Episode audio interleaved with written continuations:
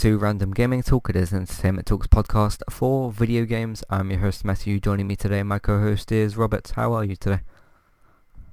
I'm doing good. A little under the weather. All this uh, screwy up down up down with the uh, temperature, you know, made me a little sick. So other than that, if it sounds like I'm a little weird, I'm on the mic. It's just because I'm a little congested right now. But other than that, I'm doing good. Cool. How you doing? Um, well, because we're getting the kitchen still done at the moment. Yes, if you've listened to like old podcasts and I've mentioned, because I remember saying on Geektown that by the time the Walking Dead stuff comes out, it should be finished, and it's not. Um, yeah, they've just got to do the flooring and put the plug sockets on the walls instead of having them dangling off, uh, and then do like a second coat of paint. But other than that, all the cupboards and the and the unit and the sink and tap and that sort of stuff are they're all in. So um, I just don't quite get what's taken them so long because they started last week Monday. So um, yeah, but I mean I don't understand any of that sort of stuff. So what what am I to to say? Um, but yeah, because all the like dust and stuff that we've had from that and it's kind of got spread a little bit around. Um, I think I've got like a slight more cough, but other than that, I'm I'm pretty good. So uh, what have you been playing within the last week? Well, the uh, first bit of Fallout DLC came out. The Wild Appalachia, the the brewing event. Okay. I've been doing the daily quest for that, just out of more boredom than anything else. Uh, the initial download uh, takes about 40-ish minutes to do, depending on how hard it is to find some of the materials. So there's not a whole lot there. And then after that, it's a daily uh, quest, and the quest is just you know brew this thing, throw in the fermenter, wait like 10 minutes. I usually go find like a daily quest that's running to do that to um, get a little money and you know get a little experience. And then by the time that daily event's done, um, the brewing's done, and then you drink the drink and then do something random assigned with a whichever stat increases from the drink. And at the end of it, you get a recipe for some screwball form. You know, in terms of actual download content, I give it a solid four out of ten, but it's something. Okay. Um, outside of that, just you know, bouncing around between random games, a little bit of uh, Overwatch, a little bit of uh, Dragon Quest Eleven, a little bit of God of War. You know, it's nothing too serious. Any kind of like real time sinks coming up. How's uh, Dragon Quest at the moment? It's very enjoyable. The easiest way to do it is like it's very heavily influenced from Dragon Ball Z because the guy that does the artwork for the game did the artwork for Dragon Ball. Right. All our characters look alike. Um, there's this thing where you get what they call pepped up, and basically you get you know a boost to your stats, and um, you literally then if you have multiple characters that get pepped up at the same time, they pull off a super move, hmm. and they literally they do the Dragon Ball Z thing where they put both of their hands, scream, and then glowing energy oh, really? starts throwing off of there. Oh yeah, it, it's very. Look it up on YouTube. It's very very obvious. Cool. Um, yeah, I'll probably check it out when it comes to Switch. I don't remember them saying a release date in the uh, in the direct a few weeks ago, but I remember they showed Dragon Quest Eleven coming to Switch. So, um, I mean, with a long uh, JRPG like that, it's probably good to have it on on, on the go system as well. So, um, how you getting on with God of War? I it's okay. I mean, I, I suck at the game, but it's not stopping me from enjoying it. It's just more of a, again, part of the, uh, you know, muscle memory from it being a symmetrical uh, analog sticks versus the Xbox controllers asymmetrical. Right. Um, yeah. And you know the key, the controls are a little bit different, but outside of that, it's it's it's more on me than the game. So. Hmm. Yeah, I mean that took me a little bit while to, to get used to the whole changing where the left stick is. Um, and somebody has joined PlayStation's design, which we'll talk about in a bit. Uh, but one thing I actually realized maybe 10 hours into God of War, I can't remember how long the game is, uh, but like several hours into God of War, I realized that, you know with the axe, you can either like swing with it or you can uh, throw it. I realized several hours into the game that I was constantly doing the heavy throw, which is, you know, aim and uh, R2 instead of R1. I only realized mm-hmm. like several hours into the game that you could press R1 and do these quick throws. Because I was watching these like bits and pieces of people play stuff on YouTube, and I was like, how are they throwing this thing and getting it back so quickly? And I just, for some reason, I just didn't think to uh, use the uh, the R1 stuff. Although it does tell you at the start of the game, doesn't it? So I probably just forgot it or, or something. Um, but uh, yeah, sometimes you learn stuff as you go through. So So are, are you getting any kind of like game of the year vibe from it, given all the like praise it's gotten? For Dragon Quest For- or for, uh, God of God War. of War? Yeah. That was last year's game, dude. Yeah. Are you getting any like um game of the year vibes from God of War for for sort of? Uh, it's, I mean, it's a good. I can see why it got thrown into that nomination. I wouldn't put it above anything like, uh, you know, Red Dead Two or uh, um, anything like that. But I can I can see why it was in the talks. Okay. Um, plus it helped them to like reinvent God of War essentially. So, uh, did you ever play any of the old old ones? I think I played played a little bit of the first one on the PS2 in a- as like a store demo. Yeah. But that was like a long time ago. Yeah, I played one. I think it was called Chains of Olympus. I, I'm probably wrong, but when I had a PSP, I remember playing that on the PSP, and it was pretty enjoyable. Enjoyable. I never finished it. Can't remember why. Um, but uh, yeah, that was pretty good as well. I used to, I used to use my PSP quite a lot. So, um, but I I used to do a little bit more, not necessarily traveling, but I used to go to more places than what I do now. So, uh, plus that was when I was you know school, college, and didn't really have uh, you know as much stuff. So, um, yeah, good old PSP. So, did you ever have one of those PSP? Nope. Cool. Did you have I a? kind of got out of, after like the Game Boy Advance. I don't really think I ever had like a portable gaming system after that. So Interesting. Uh, cool. So, speaking of um, art designs and stuff, because you talked about uh, Dragon Ball Z compared to uh, Dragon Quest, I was playing some uh, Left Alive uh, this week, which is the game that has the art direct. I think there's the art director or art designer uh, from Metal Gear Solid, of course, the Konami franchise. Um, played about 10 minutes of it. Um, and I talked about this game on, on this week's Next to Nothing podcast, which, if you guys remember, was uh, Chase. He came on uh, on episode 137. I guested on his podcast that week, uh, but I went in and did his podcast uh, yesterday, which should be out soon. Again, uh, you know, I don't host the podcast, so it's not up to me to publish it, but look out for that soon. Um, and I spoke about Left Alive on there, and I'll sort of say the same things here, which is it gives you like this like really great cutscene to like shows you the world sort of in ruins and gives you you know one of those overhead shots you get in um like films where it's like hey this city is destroyed and here's like a couple of helicopters flying over.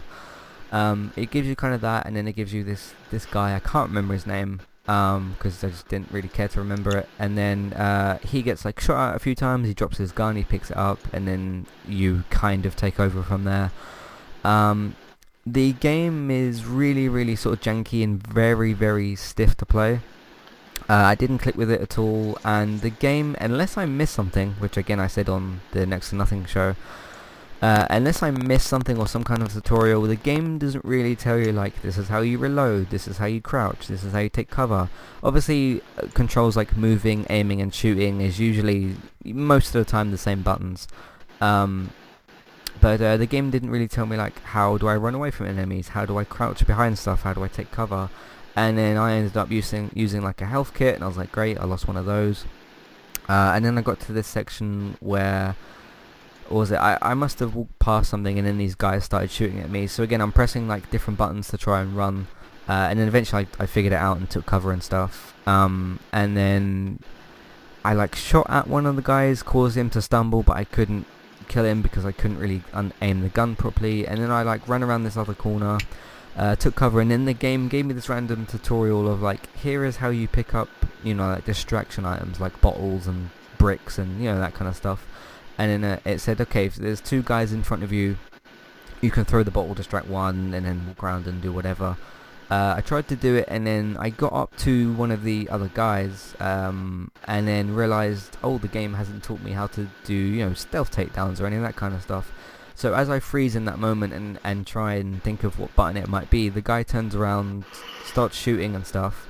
And um, I shot him a couple of times but like he just you know got the better of me and killed me. And I thought okay maybe I'll like try that again. And then I tried it again and it just nothing really worked very well with the game um, and as Chase pointed out on the podcast, the game's been getting like 3 out of 10 and like 33% on Metacritic, so clearly it just hasn't gone down very well at all. Um, but the only real plus side it has to it is it does look a lot like Metal Gear. So if you really, really miss Metal Gear a lot and you want to play a lesser game, this might be for you, but like it really doesn't run very well. So um, I mean it runs okay. It's just the controls are very stiff and it just doesn't really tell you how to play it and stuff. So that's that.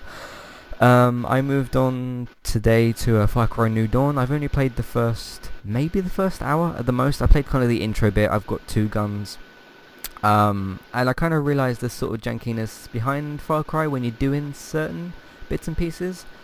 Um, and then it gives you this intro as like you're with these people on this train, you get attacked, and then you get separated from your group, that kind of stuff. Uh, it doesn't show you any of uh, like Joseph Seed or any of that those people at the start. It does show the. Uh, do you remember the two twins that they or the twins rather that they showed Yeah. in the, in the? You get introduced to them at the start. They're clearly kind of your uh, main villain. Um, so you get introduced to those, and you get kicked off this bridge, and you get kind of saved, and then you wake up, and then this woman's there, and she's like, "Hey, let's go and get you a gun." And then you go into this warehouse and get like a bunch of scrap and tape and all that sort of stuff. And uh, what, what do you think the first gun is that you make in the game? Because obviously when you're doing the first bit and you're trying to escape, you pick up like a pistol and that sort of stuff. What gun do you think that you make at the start? of, I don't know, uh, shotgun. no, it's a uh, it it's got these like little chain um not chain these like little saw blade things which you can shoot. Mhm. Um, and I thought like that's pretty kind of advanced for like your first gun. I thought I was gonna maybe go and make like an assault rifle or a pistol. Um, and then I made that, walked out, and then uh, like walked out the building and went towards my next ne- next objective. And I saw these two people. And I sort of aimed my gun and looked at you know shooting one of them in the head. And uh, I thought, okay, I'll shoot at that person, reload the because it's single shot. It's a bit like a it's a little it's basically like a crossbow, but you're shooting um, little blades instead of bolts. Uh, and I thought, okay, I'll shoot one, reload, and then try and get the other person. I shot the person, and somehow both of them died. I'm guessing the blade kind of spun off one of their heads or something and hit the other person. Um, but I thought that was It might have done a ricochet. maybe, yeah, which was which was kind of cool. Um, but yeah, considering that's the very first game gun that you, I guess, make, uh, that's that's pretty cool. And then obviously as you're going through, you pick up someone's pistol and you can hold both of those. And that's about as far as I've gotten. I did get to a, uh, what's it like a gunfight and stuff, and hey, it's kind of good old Far Cry. So I'll keep going with it, and I'm I'm enjoying it so far. I'm curious to see how these twins tie into Joseph Seed and like the bigger story. So, because like the first first thing you see is the nuclear bomb thing that they spoiled at the end uh, for, for the Game Awards. Um, so yeah, I'll continue with it. It's it's really kind of fun. So we'll see where that goes from there. Uh, Did you ever play uh, Sunset Overdrive? Sunset Overdrive? I did. Yes, it was a little while ago, but I quite enjoyed Yeah. that. So I just you said a bizarre weapon that just reminded me of that game, and Yeah, every that's what I we- ended every weapon yeah. was like super wacky. yeah, yeah. It's uh, I mean, it's kind of Ratchet and Clank-esque. So, um, have you ever played any of those Ratchet and Clank games? Nope. You can play the um, remaster, remake, whatever you want to call it, the first one on, on PS4. That's uh, I think it was a PS Plus game at some point. That's actually how I played it. So um, if you guys want to check that out, that's out there as well. Uh, but yeah, that's roughly what I've kind of been playing. I got Donkey Kong Tropical, Tropical Freeze back. I jumped a little bit into Zelda, but that's about it. So yeah, it'll pretty much be Far Cry until uh, Sekiro, uh, Sekiro rather, um, comes out on Friday. So we'll see how that goes.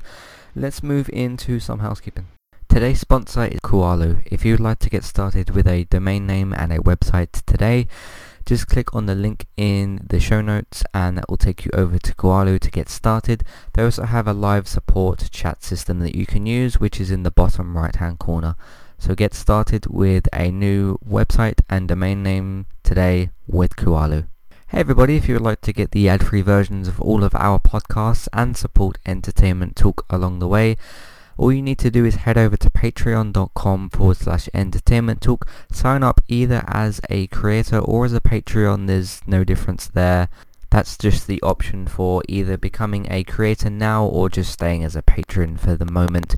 And then all you need to do is support us at the $1 level tier. That will get you access to all of the ad-free podcasts that we've done in in the past and get you access to all the ad-free podcasts in that month as well.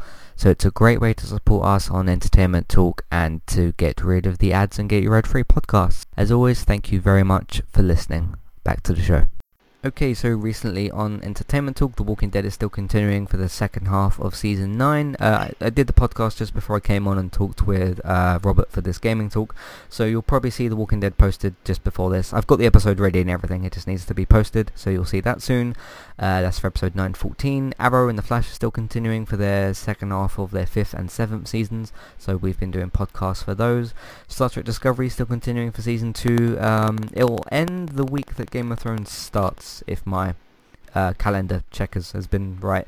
Uh, so there's still a good few episodes left of that, and that's continuing for season two. Uh, Ricky Gervais came up with a new show. It's called Afterlife. Um, I really, really enjoyed it quite a bit. Um, if you haven't started it yet, you can watch the first two episodes and then check out my impressions episode on the on the first two. And then once you finish the season, it's only six episodes long. Uh, you can check out the full season one review, so that's out there as well. Uh, but yeah, very very good. And uh, Ricky Gervais liked my tweet that I sent for the review, so that was really uh, quite good as well. So did you see that when I uh, sent that to you? Yeah, I saw that he liked the tweet, which is really really cool. Yeah. When you know somebody when that kind of thing happens. Mm. Um, I haven't had a chance to watch it yet. I've heard good things about it. Uh, one One- of the podcasts that I re- regularly listen to, one of the guys on there was talking about how he and his girlfriend watched it, Mm. and they had to stop six times because uh, she kept breaking down crying. It was so good. And Oh. obviously the, the subject material was is very intense from what I hear. Yeah, yeah. you'll have to tell me what podcast that is. We'll talk about that after, though. So, hmm uh, or you can name drop it here. What's it? What's it called?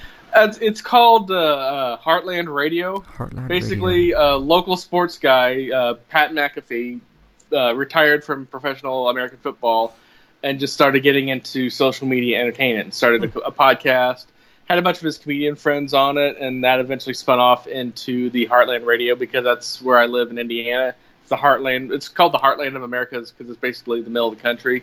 And it's where all the a lot where a lot of the farming gets done, a lot of the manufacturing gets done, a lot of the industrial stuff gets done is in the middle of, of the of America. So it kind of got the slang name of uh, you know Heartland, and uh, it's just a bunch of idiots having fun. And I'm I'm dead serious about the idiots thing and the best. Not like oh my god, how could you do that? You're so stupid. It's you know it's guys that uh, you know they um he he has uh, relationships with uh, professional wrestling, and so they're filming a professional wrestling event here in town tonight. Cool. And so of course they uh, buy a trampoline and put a trampoline in the middle of their office and film a bunch of stuff involving the professional wrestlers and trampolines because that's what you do. Cool. Nice. Well, as long as they have fun and no one gets hurt, then Uh, They oh, it's a riot so- and a half. It's a Cool. fun, fun podcast, but it's it's very much on the uh, we don't take anything seriously side of the spectrum. Cool. Uh, Heartland Radio. Go and check that out as well. I will check that out. I'll put tomorrow. a I'll put a link into it in the in the on the Facebook page. Cool. Yeah, if you guys go into your show notes and click on, literally just click on the text that says Facebook group, uh, you'll be able to go in there as well, and I'll approve you as long as you're nice, etc. Um, but yeah, Ricky Gervais, uh, he's got his show out there as well. It's on Netflix, by the way. I should probably have mentioned that, but uh, you can go and check that out. Um, film reviews on Friday. I'm planning on seeing Us, which is the next uh, Jordan Peele film. Um, he recently did a film called Get Out, which is a horror film. Uh, this one's got a bit more of a different twist on it. It's a bit more of a home invasion type of thing, but it looks really, really good. And uh, if you guys have heard of um, Perri Nemiroff, she's kind of a horror buff. Uh, she works at Collider, and she's given it like a lot of praise, like a lot of praise. So uh, if she really, really likes it, chances are it's actually quite good. So uh, I'm looking forward to seeing that on Friday.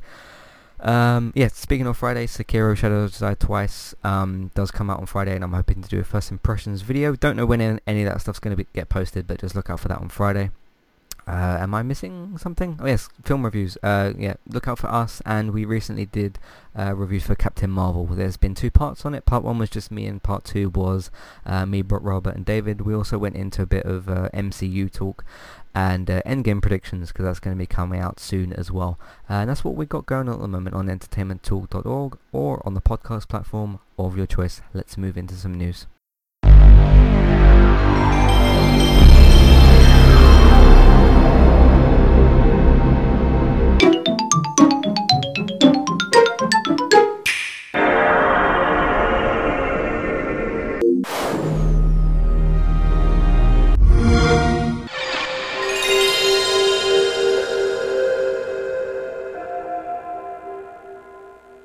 Okay, so what would you like to talk about today? Uh, first thing was something that uh, popped up literally just a second ago. Uh, I know you talked about putting the Division Two in your Boomerang queue. Uh, if Yeah. you have uh, Amazon Alexa, you can actually download the Division Network app for Amazon Alexa. Basically, what that does is you can uh, say Alexa, open your open the Division Network, Hmm. and it'll uh, give you game hints, tips, uh, background, in-game uh, story, activation instructions from the in-game uh, software, and notifications for when events are happening in the game itself, which is kind of weird, but also kind of cool that they are doing uh, uh, game integrations into uh, internet-enabled devices such as Alexa. Yeah. Uh, do you own an Alexa? I don't. I'm kind of interested to get one. Um, I'm a little too nervous to get one just because Oh, uh, it, it it listens to everything, and it, I'm a private person to begin with, so I don't really need that kind of drama. Well, yeah. Um, yeah, I don't really mind that kind of stuff. Um, well, you know, privacy is important and stuff, but I'm not really worried in terms of the Alexa stuff. Uh, plus, I haven't got one yet, so yeah, we haven't got to that stage yet. Um, yeah, for me with the, my list and stuff, just to give a bit of an update.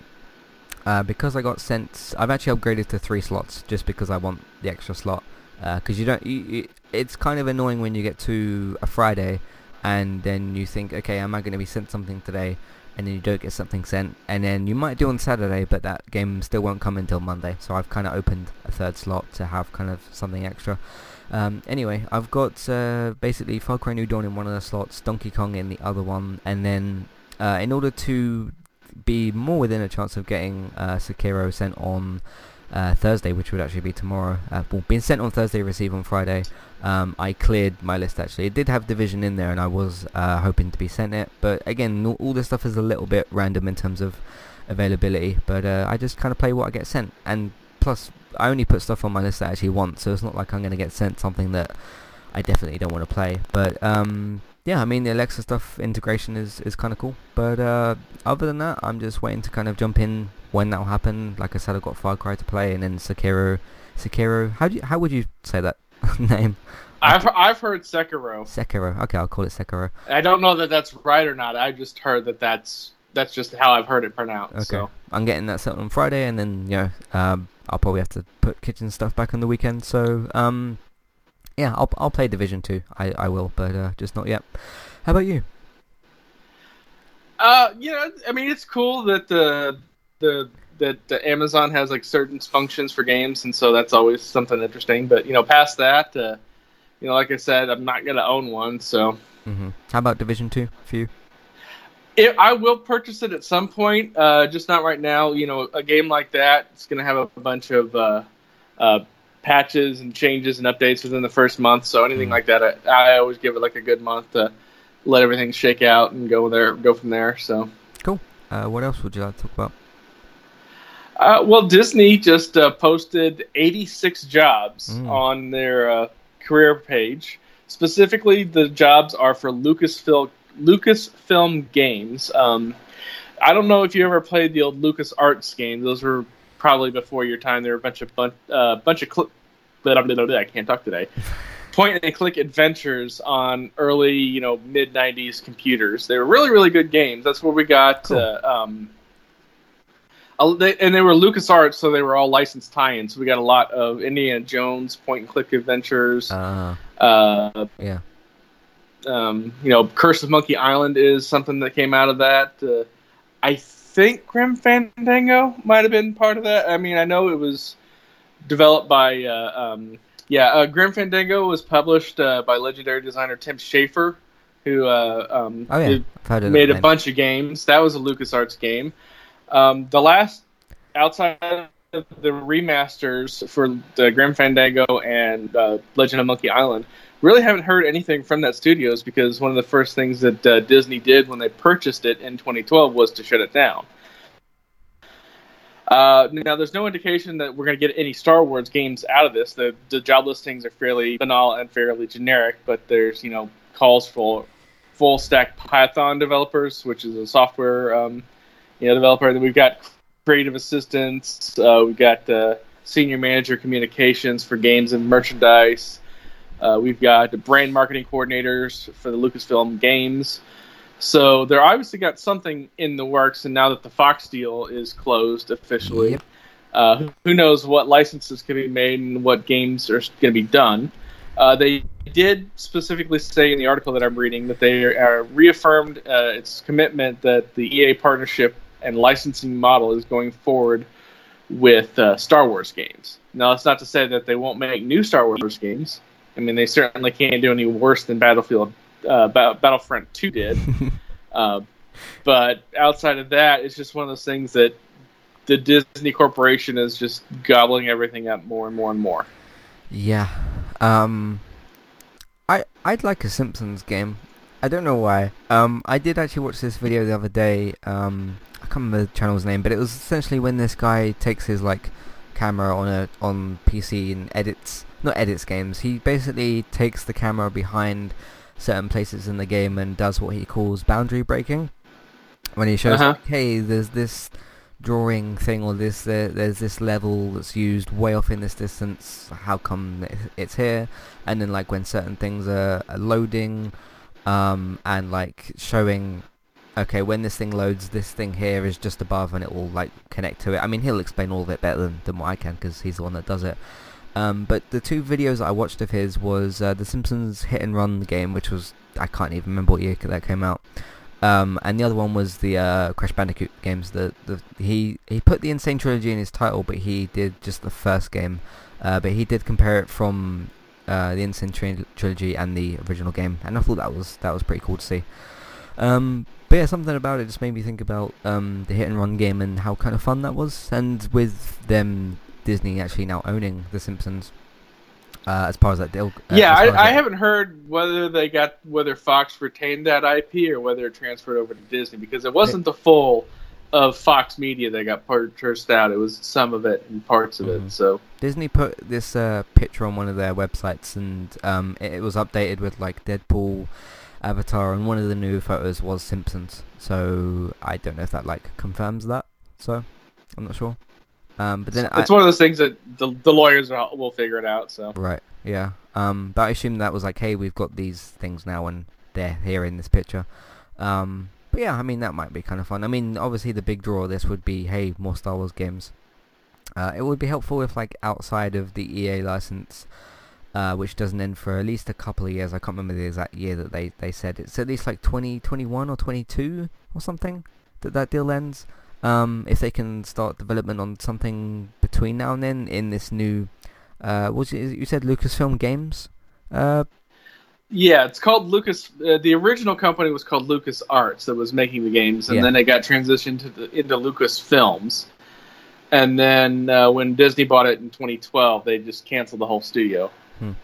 yeah. Um, so yeah, obviously the thing that people want is the Star Wars games, and it just depends what's in that contract between them and EA and uh, how all that kind of stuff goes. Uh, what what do you want out of this?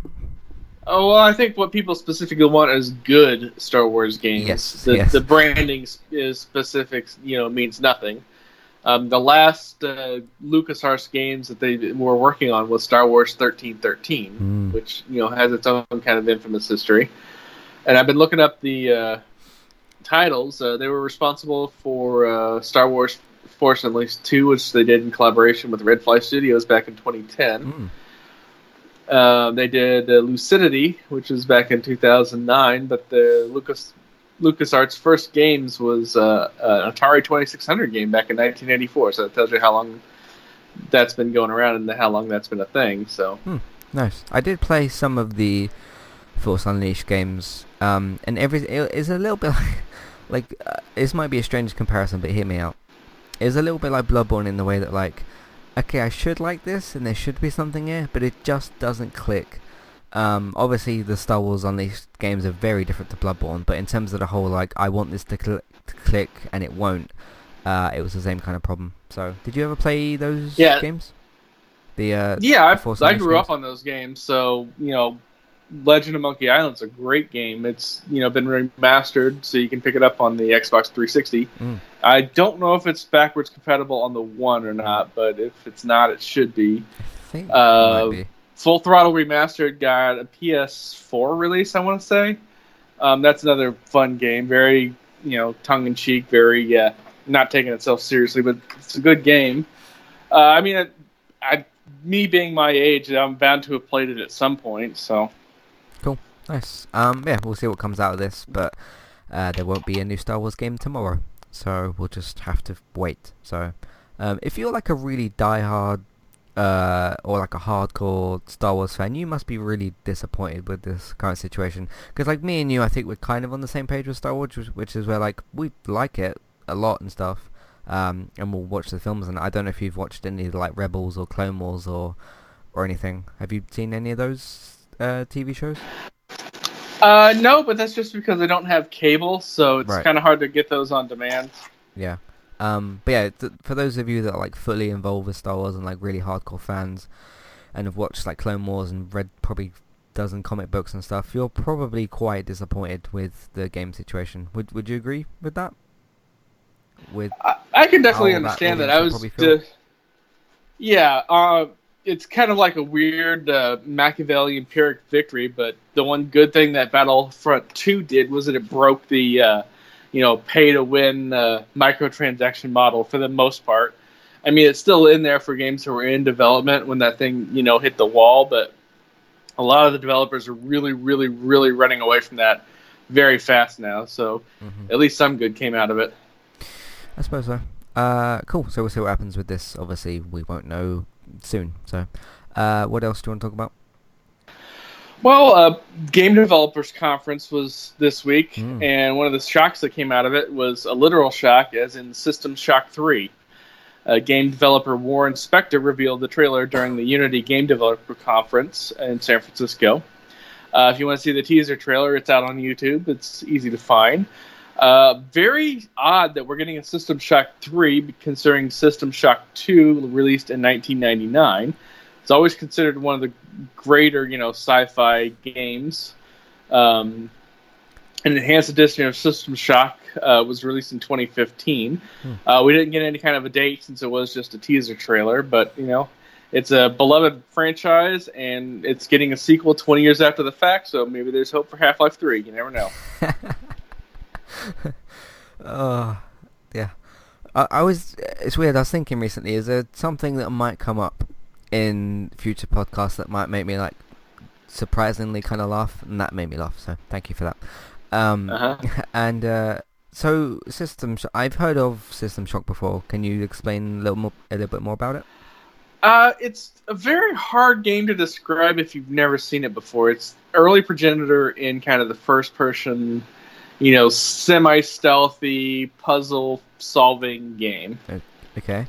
Uh, System Shock, it's basically uh, kind of an AI. Uh, you take on the role of a hacker as you uh, explore the area that you're in, and you know obviously try to survive since it is a survival game. Not in the sense of you know you're fighting off zombies uh, Yeah. or anything like that. So Cool. Cool. it's one of those that you really gotta kind of gotta play to understand. So Okay, I understand. Um, something else I kind of wanted to sneak in here in terms of like teaser trailers because it li- literally kind of was. Uh, can't remember when I last brought this up or how many times I brought it up, but um, the Abe's Exoddus game, which was the sequel, I believe that was the sequel. There was Abe's Oddysee and Abe's Exoddus. There was a bunch of other games, but I'm talking about the main two. Uh, the first game did get a uh, remaster. It was called Oddworld New 'n' Tasty, if I remember that correctly. It was released on uh, PlayStation first. I think it was exclusive for like about a year until it came onto Xbox One. Um, completely like sharpened all the controls and all that kind of stuff, and uh, just they just did like a really amazing job with that. Um, there's a remaster, like a well full kind of remake for the uh, second one coming out. It's called Oddworld uh, Soulstorm. I think it's thing thing is the the word. Um, and they've I've had this game in like really quiet background development for a long time. It's one of them actual good situations where like you know the game's coming out, but they don't come out every couple months and say, hey, here's another teaser trailer, and another one, another one. They've kind of been quiet, and for like every every year or every six months or so, they'll come out and say like, hey, here's a bit of like concept art or like a little teaser trailer or something here or there. Um, or the guy in charge will do like an interview or something. Um, they came out with a teaser trailer yesterday during uh, GDC, and um, I think it was the Alf character and, and somebody else. They're on this like train thing which you can use in the game. Uh, I roughly remember using those. Uh, and the flying version of the Sligs are flying outside of the thing, and they're shooting at I think Alf in the uh, in the window, and uh, essentially they're using the um, the brew thing that I can't remember the name of the drink. is is something brew, and uh, he's trying to basically throw it into this fire thing in order to, to power up the train and to make it go faster. And Alf is sort of saying to him, like, "Hey, hurry up, hurry up! We're about to, you know, be shot." And uh, he's saying to the the other guy saying to him, like, "Hey, I'm going as quickly as I can," and that sort of stuff. Um, and then you see this shot of um, what's it called Rupture Rupture Farms and it's kind of been redesigned a little bit there's all these like blue lights on it i think in the past they were green lights um, but you sort of see like a brief shot of it and uh, they're obviously heading towards that and that was it but all of the like capture and the performance and the animation and all that kind of stuff looked incredible and uh, i was looking in like the youtube comments and stuff and most like 99% of the people were saying like we can't believe how good this looks and uh, I was pretty stunned myself. So do you have any history with with those Abe games? Uh, no, they uh, they just kind of fell into a weird spot where I wasn't really playing video games at the time. Mm-hmm. I take a break from those every now and then, and so those games just kind of fell by, you know, fell into that crap. Mm-hmm. It's kind of like platforming survival, where you will do like platforming and you will jump and stuff, uh, a little bit more in the in the mold of like a limbo or an inside as opposed to platforming in like Super Mario. It will be more of like a 2D side scroller type of thing where you're surviving. Um, the survival part is obviously you and your uh, M- friends, I think they're called. There's certain names in this franchise that are like written a specific way, but they're said a very specific way as well. So you could probably pronounce a lot of stuff incorrectly in in this series. Uh, but the Mudokon um, sort of friends, you have to sort of obviously get them out as well, and you have like little powers and stuff. You can do this sort of chant, and you open these like portals for your friends to go into, uh, so they can obviously escape. And there's like bombs, and there's obviously the you know you have to make sure you jump in the right places, all those kinds of kinds of things. Um, and yeah, it's probably in my top five like most anticipated games and stuff. So um, I'm really really looking forward to it. So um, they've teased the game correctly as well, where it's not like hey we're going to show you something every month. It's like every six months when it pops up, you're like oh my god, it's like a new piece of footage. So. Um, and it came out of nowhere because they didn't they didn't say hey we're going to be at um, GDC or at least I didn't see that and then I suddenly saw um, Push Square post like hey here's a new teaser for the Oddworld thing I was like wow, this this kind of came out of nowhere. So that was a nice surprise as well. So, um, what uh, what else do you have to talk about for uh, your news? Uh, well, the last thing that I have to talk about is uh, actually a bunch of things tied into one. Oh, okay. Um, I don't know if you followed the development of Phoenix Point at all. I don't think I do. No. Okay. Uh, well, Phoenix Point is a game that's similar to XCOM in the sense that it's uh, got a few uh, developers that worked on the XCOM uh, project. It's a third-person uh, squad-based, turn-based tactical game, uh, and it's caused a lot of stir up recently. It was a crowd-funded game that was successfully crowd-funded, and then it's really, really close to being live. And then all of a sudden, uh, Epic Game Store uh, scored an ex- exclusivity deal with Phoenix Point which caused a lot of concern because it was a Steam. It was backed on Steam. It was uh, listed on Steam, oh. and now it's no longer on Steam. And so the backers are suing uh, right now to get their money back because they don't want to have anything to deal with uh, Epic with the Epic Game Store. And the reason why this folds into everything else is because there's actually spyware involved in the Epic Game Store uh, downloader program and people started noticing this after uh, Division Two came out mm. because Division Two goes through the uh, the game stores as well. And this is obviously Epic, uh, not Epic. Obviously, Division Two is not a crowdfunded game, so when they jumped over to Epic Game Store out of Steam, that was you know their decision. But I'm reading off of a Reddit post by a guy that goes by the name Not Important which is N O T T E underscore N underscore M underscore Important, which is very clever. Hmm. Um, he talks about a whole bunch of things. Uh, uh, the Epic Game Store, part of their funding comes from Tencent, which we've talked about a couple times on the podcast, which is a very large Chinese company. Also has heavy ties to the Chinese government and some of their censorship of things online. Right. Uh, and the guy goes into a way more of a technical detail than even I can follow really Um, and I can post that if anybody wants to. But basically, he's talking about the Epic Game Store program and how it's going through uh, your Steam files and it's going through some of your registries and it's uh, going through some of your DLL computer files, which are the, the, the, really, really important ones that you don't want anybody messing with. Mm-hmm. Um, there's a the guy says he has logged 279 connections um, through the Epic software store into files that it shouldn't be connecting to, and then Valve uh, is actually done a small response to that. The um, it says we are looking into what information the Epic launcher collects from Steam. The Steam client locally saves data such as a list of your own list of games you own, your friends list, and saved login tokens, uh, similar to the information stored in a web browser cookie. This is private user data stored on the user's home machine. It is not intended to be used by other programs or uploaded to any third party, but it's actually doing that. That I, I, I interjected that part. Uh, interested users can find the local config.vdf and other Steam configuration styles in the Steam's uh, client installation directory and open them as a text editor to see what data is contained there. So they're basically saying, yeah, we're kind of doing it. Uh, we might change it here at some point. Um, and this is what you can see the data, what kind of data is being saved. And they're kind of saying, sorry, not sorry, really and it's turned into a whole thing. Um, there's a YouTube channel called Upper Echelon Gaming that goes into it in a better detail than I can. Okay. Um, I get a little bit lost on the technical jargon because I know enough of the software to understand uh, what's going on, but I'm not up to date with like the newer software, so I don't really know if it's as big of a deal as people are making out, or if it's something that kind of happens when anything involving privacy is people overreact and lose their shit. Yeah. Um. So I mean, t- I no longer have the Epic thing on my Epic Store on my laptop because all, all I tried to install it for was Fortnite and it didn't work. And I thought, okay, I had it on my Switch and my PlayStation anyway.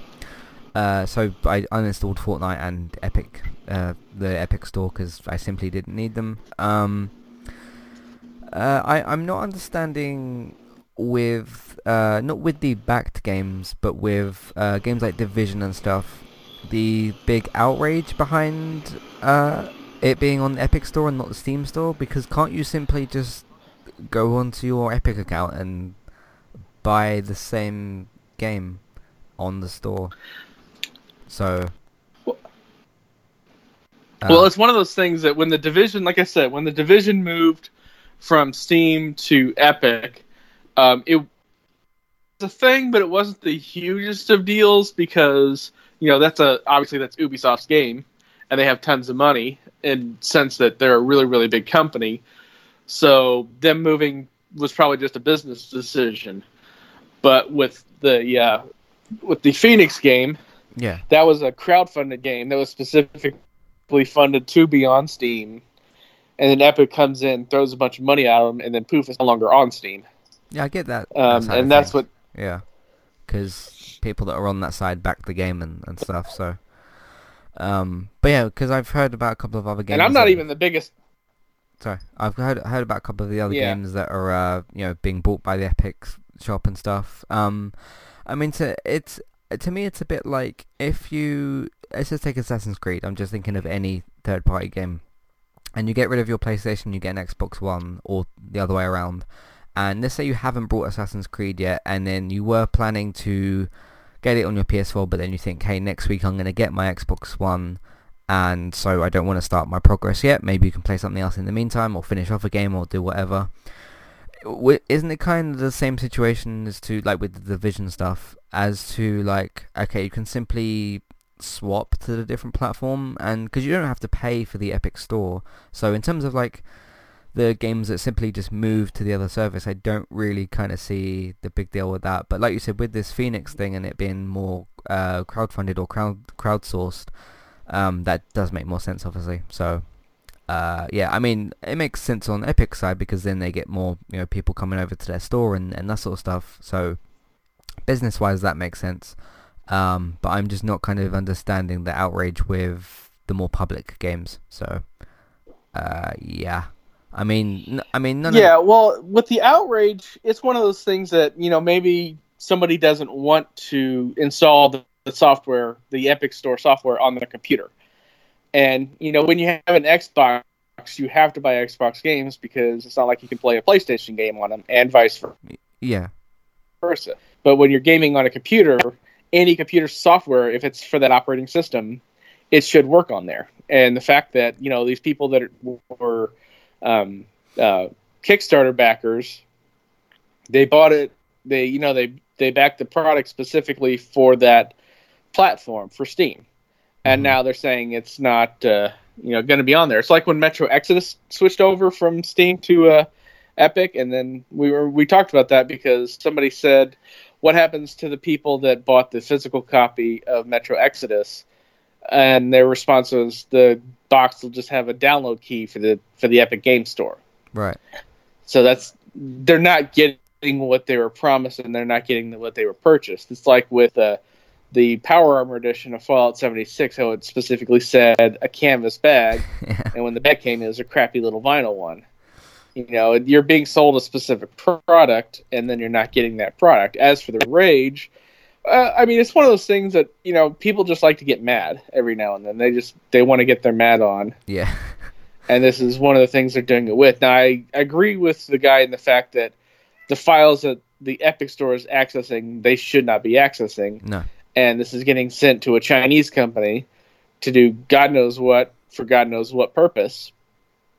Mhm. And you know, there's all kinds of different you know international laws.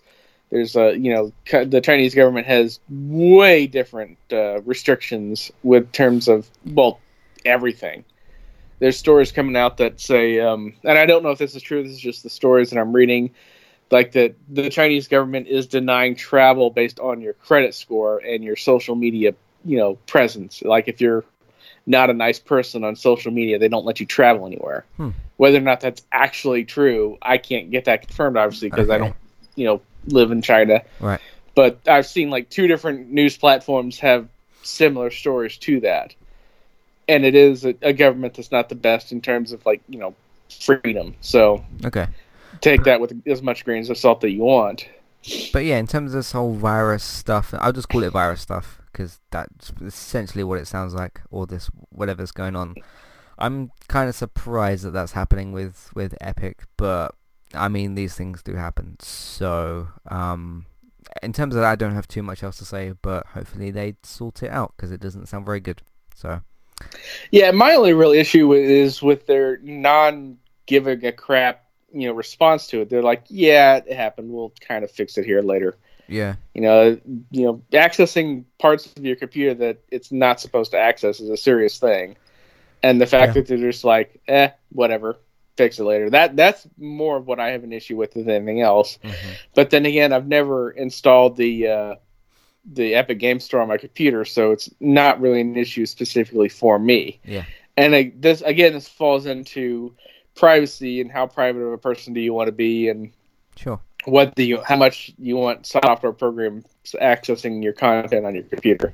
hmm I've I've seen some. I won't mention them because it's part of their privacy they have set up. But there's certain content creators that I follow that actually use like not completely different names, but they like change their names slightly just because they don't want people to like look them up and and that sort of stuff. But um, to me, when I you know started all this, I was like, yeah, I do I do want my name on this thing and people to know that kind of stuff. So yeah, just depends kind of what you want and that sort of thing. I mean, we discussed it a bit earlier with the whole Alexa stuff. It just depends what level of privacy Mhm. you kind of want. So, uh, did you say that was your last news piece? Or you Yeah, I know there was a couple things we both had similar news items on, but I'm like I said, I'm a little sick, so I'll go ahead and let you do most of the talking on that. Cool, no problem. Uh, so um, Sony has filed another uh, patent. Is it patent? Patent. Yeah. That it, Yeah. It's called. Uh, and this one uh, is simply for a wireless PSVR headset. Uh, presumably this would work with a PlayStation 5 because it would not work with a PlayStation 4.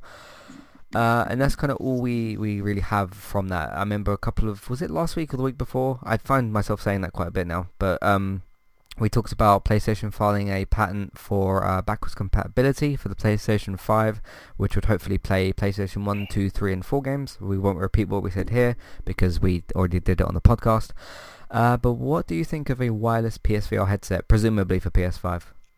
What do you uh, kind of think about? that? I think once it gets to the point that it's wireless and it's comfortable for wear to wear for extended period of times, hmm that's when I'm going to get semi serious about maybe having a VR headset. But those are both conditions that aren't anytime soon. Yeah, they're not there. You know that so- that's you know five six years down the road if that ever happens. Plus, you got to remember, like I have said a couple times, they've been doing VR off and on since I was your age. So Mm. you know, it's one of those things that yeah, I've seen it before. It Cool. does, admittedly, it does look a lot better than you know when I was in my twenties. right. But it's it's not like it's you know a holodeck or in the future or anything like that. Right.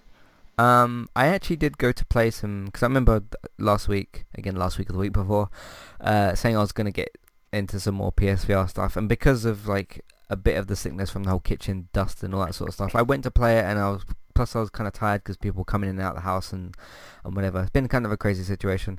Um, I just like wasn't. I, by the time I actually went to go to play the PSVR stuff, I wasn't in the mood. I was feeling a bit tired and was feeling a little bit sick. And one of the advised things is hey, if you're feeling a little bit sick or a bit tired or you have some kind of headache or whatever, you probably shouldn't play this. So I kind of said to myself like, okay, I'll just leave. I'll simply just leave this for another day because I was gonna go, I was gonna just step back into uh, Astrobot and uh, play some more of that. But um, yeah, I'm pretty. I'm. I mean, I'm fairly new to the whole PSVR stuff, so it's still kind of amazing me um, in in what I'm playing and stuff. Um, but uh, yeah, I mean, I'm I'm perfectly fine with, with what I got at the moment. I mean, Astrobot looks amazing, and some some of the other games do as well. There's still that kind of weird blur with Tumble VR, although Tumble doesn't really need graphics because it's you putting blocks on top of blocks and more of like a puzzle thing as in instead of like landscapes and lands and all that sort of stuff. It doesn't really matter quite so much, but it does still have this weird like slight touch of blur, and there is still this really weird thing every now and then um, when like I'll pick up a block on the tumble, I'll go to carefully place it on something, and like for some reason as I'm about to let go of the item, I will sort of not me, or at least I don't think it's me. The sort of camera on it and everything, or like the game will kind of bubble a little bit, like just shake me slightly, and I still kind of haven't worked out as to why that's happening. So, uh, I mean, it hasn't massively affected me. It's just very strange when it does happen because I can't really find a reason in the moment as to why it's happening. So, unless I am like bobbing back slightly, because like because when you're specifically with tumble, when you're sort of carefully like placing the thing and you've got your controller in the air and you're like leaning forward a bit, maybe maybe I'm kind of like rocking slightly. Do you think I could be doing that? Maybe. Do you think that might be kind of the problem? I don't know because I haven't actually played any of those VR games, so I Mhm. don't know if the Z-axis actually has an effect on the gameplay or not. Um, it might. I mean, that's certainly a, t- a possibility, but I don't know if in that game, you know, your third axis affects anything, or if it's just like the vertical and the horizontal. Mhm. I don't know if uh, the depth affects anything on that or not. Um, I do know because I listened to the uh, Sacred Symbols podcast Mm. that they talk, you know, the game sales. Every time they say PlayStation VR, it's always the same 10 games. So that's Yeah. not very encouraging in the sense that there's not new games coming out that are, you know, moving sales and moving units. Obviously, you know, with their attach rate and their game sales, they're obviously happy where it's at. But the fact that if you go back and look at, you know, the top 10 played VR games and look over them for the past 10 months, there's not a whole lot of movement in any direction in terms of, you know, new games. I mean, you know, one of the games might go higher than the other and the other might go lower or something like that, but it's pretty much the same games. It's always, you know, Job Simulator, Astrobot, or Virtual Reality. Maybe Skyrim VR will pop in there every now and then, but it's there hasn't been a game out in at least six months that's really changed that chart, and that's not a good sign for the market No. because nobody's making games for that peripheral, and that's an expensive peripheral to have and own. I know that the um, what's that game I mentioned a couple of weeks ago? It was kind of like e- expansion to uh, the London Heist stuff. It was called like Blood and something. I know that that's coming out, but they haven't said when. So um, plus Sony's not at E3, so we don't know when they're going to talk next about their different Mhm. releases. Uh, but yeah, that's the VR side of stuff. Um, Cuphead. Uh, have you played Cuphead? I have not. I keep meaning to, and then I just never get around to it. Mm. Have you brought it? Yep. No, not yet. Again, I keep meaning to buy it, but then I never get around to it. Okay. Um, yes, Cuphead is coming to Nintendo Switch. They did have a uh, a what was it, like an indies showcase they they advertised for today and they showed t- for today and I kind of thought like okay it's going to be a bunch of their like you know nindies and it's not going to be too much so I didn't plan to watch it and then like an hour after it happened or something I just saw all these headlines of like Cuphead com- uh, going to Switch so that happened as well um what do you think of that happening I think that's a an excellent game to have on the Switch. I mean, Yes. it's not overly graphically demanding. It's something that can easily be played on that platform. And like I've always said, you know, once the third party support really kind of started the ball rolling with like some of the big titles like Skyrim and Doom and whatnot, hmm that was just more incentive for the, the smaller developers to dedicate the re- time and the resources to put games on the Switch. And all that does is make the Switch better. You know, that was always the problem with the Wii and the Wii U is that there wasn't a whole lot of third party support, despite the fact that the Wii U sold 90 gazillion units.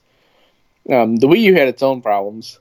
Mhm. Um, yeah but did. outside of that, it's one of those things that, you know, it only makes the Switch better. And that's not a bad thing. Yeah, it's coming on. Uh, it's going to. I should say going to Nintendo Switch uh, on the 18th of April, which is actually the day after my birthday. So that's interesting as well. I didn't catch whether or not this is a physical or just a digital release, but I'm going to assume it's a digital at the moment. So uh, that's happening. Um, but yes, don't get frustrated and throw your Switch across the room. Don't do that because then you'll have to buy a new Switch. I mean, Dark Souls has been out on the thing for eight months, a year maybe, and that's obviously a like frustration kind of testing game. How how would you describe those types of games, like a Cuphead or a Nioh or a Dark Souls or a Bloodborne? Those sorts of games that just really test you. How would you kind of describe those?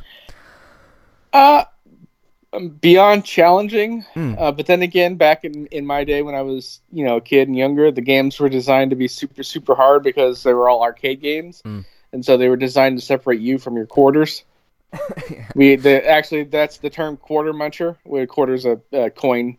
Uh, it's basically a fourth of a dollar. hmm Um, and the the arcades back in the 80s and 90s, that's the way they designed the games was to be punishingly, brutally hard, so that you'd have to pump more quarters into it. That's why the people that were like the top of their games, that's why they were so, you know, amazing was because they were playing games on a level that nobody could. And it's like the people that just like, I guess the closest equivalent nowadays would be the, you know, the Evo fighters, you know, the, the Super Street Fighters and Right. the, the Tekken fighters and all those guys that are just doing shit that you couldn't even begin to do. So hmm Like it's a little. Is that a little bit like an old day style microtransaction of like, hey, you need to pay like another quarter to get through? It just kind of reminded me of that. Not really, because it was kind of the way it was designed. It wasn't a microtransaction. You weren't getting new content. Mm. You're basically continuing the game. So Yeah. if you like when you're playing a Mario game and it, you know you run out of lives and it says continue, that's just them still sticking with that legacy concept. Hmm. Um, Yeah. But I mean, you could always stop and walk away and let somebody else play, and then Yeah. they would spend their quarters. So Uh, yes, Cuphead is going to be going to the Nintendo Switch on the 18th of April. Do not break your switches. Um, and the last thing I have to talk about is, well, actually a pretty massive thing, which is kind of why I saved it to last. Uh, Google is making a game streaming service called Stadia. Uh, I want to get your first reactions to the name. What do you think of it being called Stadia?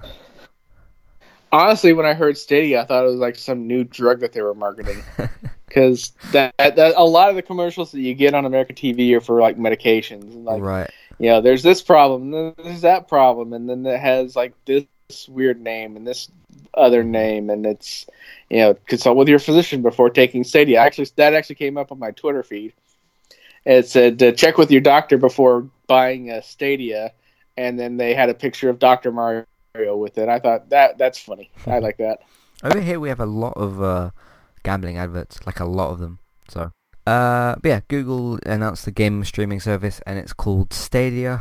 Um, and essentially, what it's what they described it as is you'll be able to log into this service and start playing games. Uh, there was a lot. I mean, I watched the whole thing, which uh, felt a little bit like a, a waste, and, and as to like I should have just watched the highlights because it was like an hour and ten minutes, and it was a lot of like buzzwords of like we've got the future and future and we've developed this and that, and it was a lot of those kinds of words. Um, essentially, the gist of this is um, they've they're making a controller for it, which will obviously work with the with the uh, game service.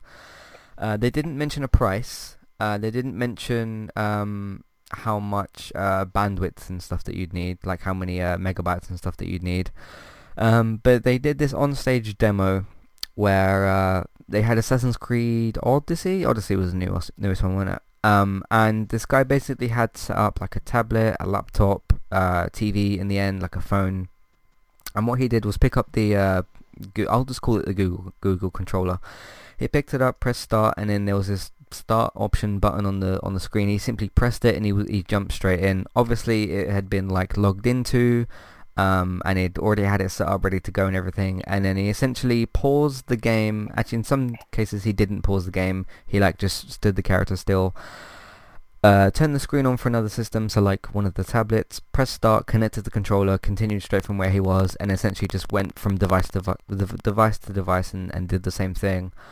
Um, as if to say like okay, you can log into this thing, use your controller, like sign in and everything, um, and pay for the service presumably uh, and then you can like it's almost like a multi you know how you can put it uh, like the PS4 in rest mode? It was almost like as if he was waking up lots of different PS4s is, is the best way I can kind of describe it. Um, how does all this kind of sound to you? Well I'm calling bullshit until I actually see it and yeah. do it because the, I'm not buying that for a second. Um, they tried to do something similar on the episode of Inside Xbox last week, where they showed the uh, the XCloud streaming service. I saw that. Yeah. And they had uh, this lady whose name I can't remember was uh, supposedly playing, you know, for one of the Forza games on the XCloud service, and her motions with the controllers were not matching up to the motions on the screen. So it's clearly just a pre, you know, pre-recorded video that she was just mimicking along to it. So until I actually see it and actually see it working, I'm going to call bullcrap. Past that, this goes back to something we've talked to several times in yeah. terms of anything like that bandwidth and latency. It's going to, it's not going to be good. I mean, the, I mean, not everybody lives in like really, really high bandwidth areas. No. Not everybody has access to high speed internets, and you know, you get latency like that.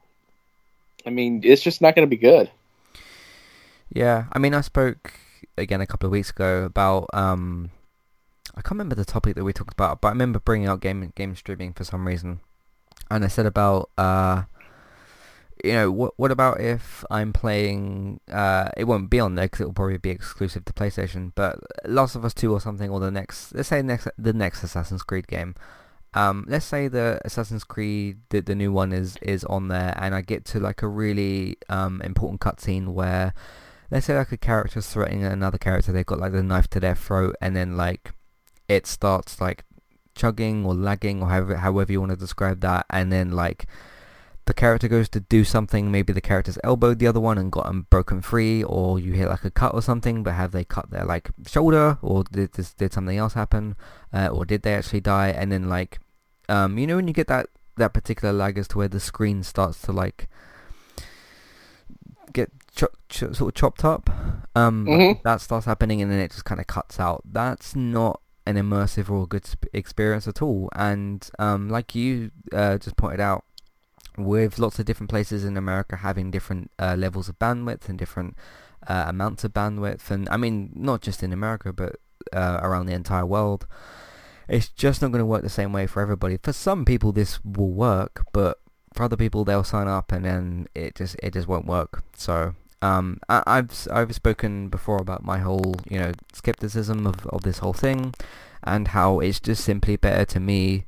Uh, even if you do have to wait a couple of hours, just download a game to your your system, whether it be a Switch, PlayStation, Xbox, whatever you're playing on. Download it to it. You can play it offline. It won't lag. It won't cut out. It won't chug unless the game crashes, which is a different situation. Uh, it won't do what I just described, which is where it starts lagging and frame rate stuff, unless there's something wrong with the game specifically, uh, like it was developed poorly and there's really bad frame rates.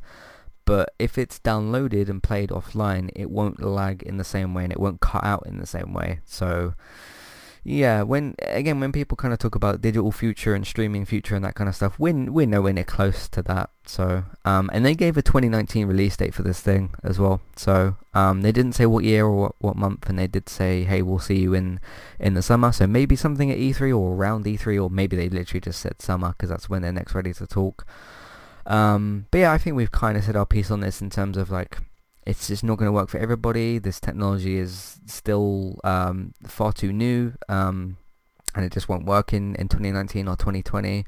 Uh, maybe like five, six years from now, when we're fully in the um, cycle of like PlayStation 5 or whatever, it, it might work then. But yeah, you've just got too much risk of um, what's it of like cutting out and dropping out and, and that sort of stuff. So uh, yeah, anything else you want to say about this? Yeah, I've seen. Obviously, they haven't released any firm numbers yet, but some No. of the estimates I've seen from people that are experts in the field have been saying you're going to need upwards of a 50 megabit per second internet connection to do this on any real level, and that's quite a lot. That's Yeah. mid, at least over here in the states, that's mid tier, you know, high speed uh, uh, cable and or fiber internet speeds.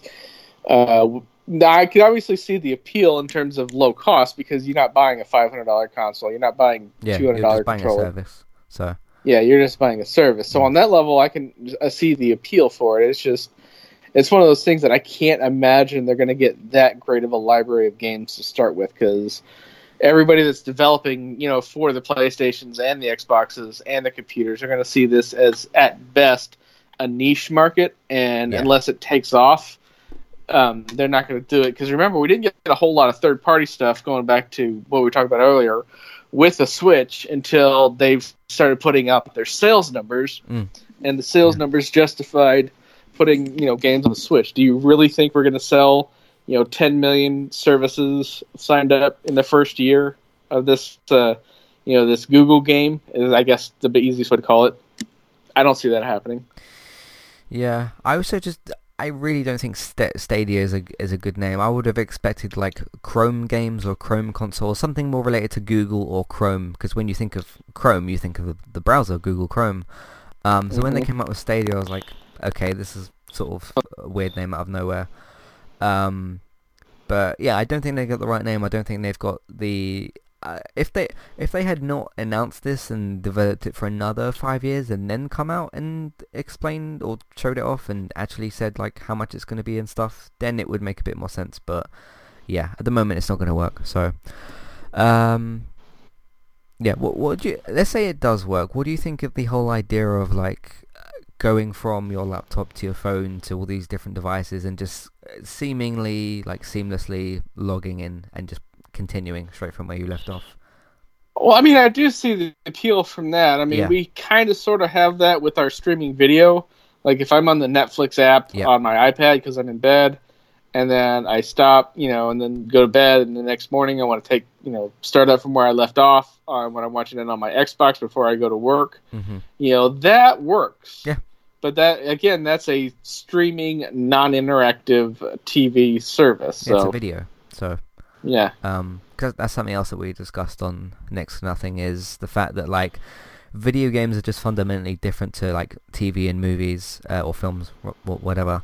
Um, because that's like a already recorded and filmed and edited video which will just have playback on it, as opposed to a game where you have to interact. The game doesn't know if you're about to turn left, turn right, aim, shoot, whatever.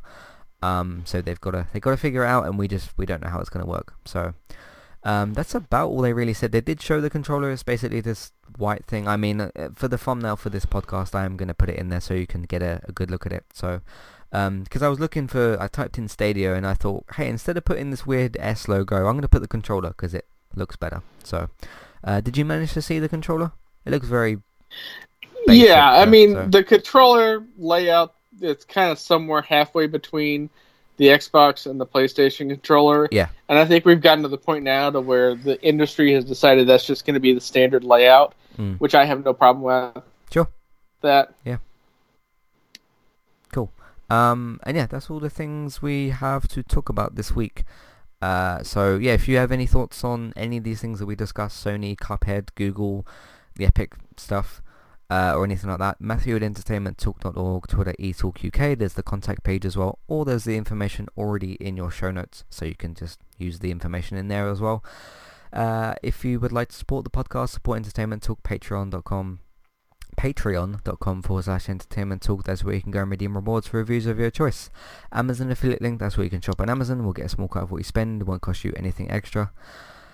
Uh, iTunes feeds, please rate, review and subscribe to those. That helps us out as well. Uh, and then the most uh, easiest way and probably the best way to help us out as well, uh, tell people that you work with, tell your friends, tell your family, tell people that you just have conversations with, maybe on the internet or wherever you're chatting to, to people uh, about the website and the iTunes feeds and they can come and discover it for themselves as well and then they can tell people that they know etc etc uh, and yes you, you, can share them on um, Facebook retweet them on Twitter put them in different groups if you're allowed to do so because uh, sometimes you're not allowed to uh, but yeah, you can do all that as well, and that will help us out as well.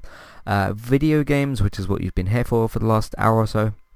If you want to watch me, Robert, or David play different video games when we go live, me and David have got Twitch streaming channels. Robert's got one on Mixer.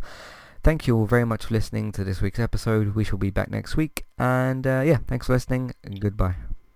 Goodbye.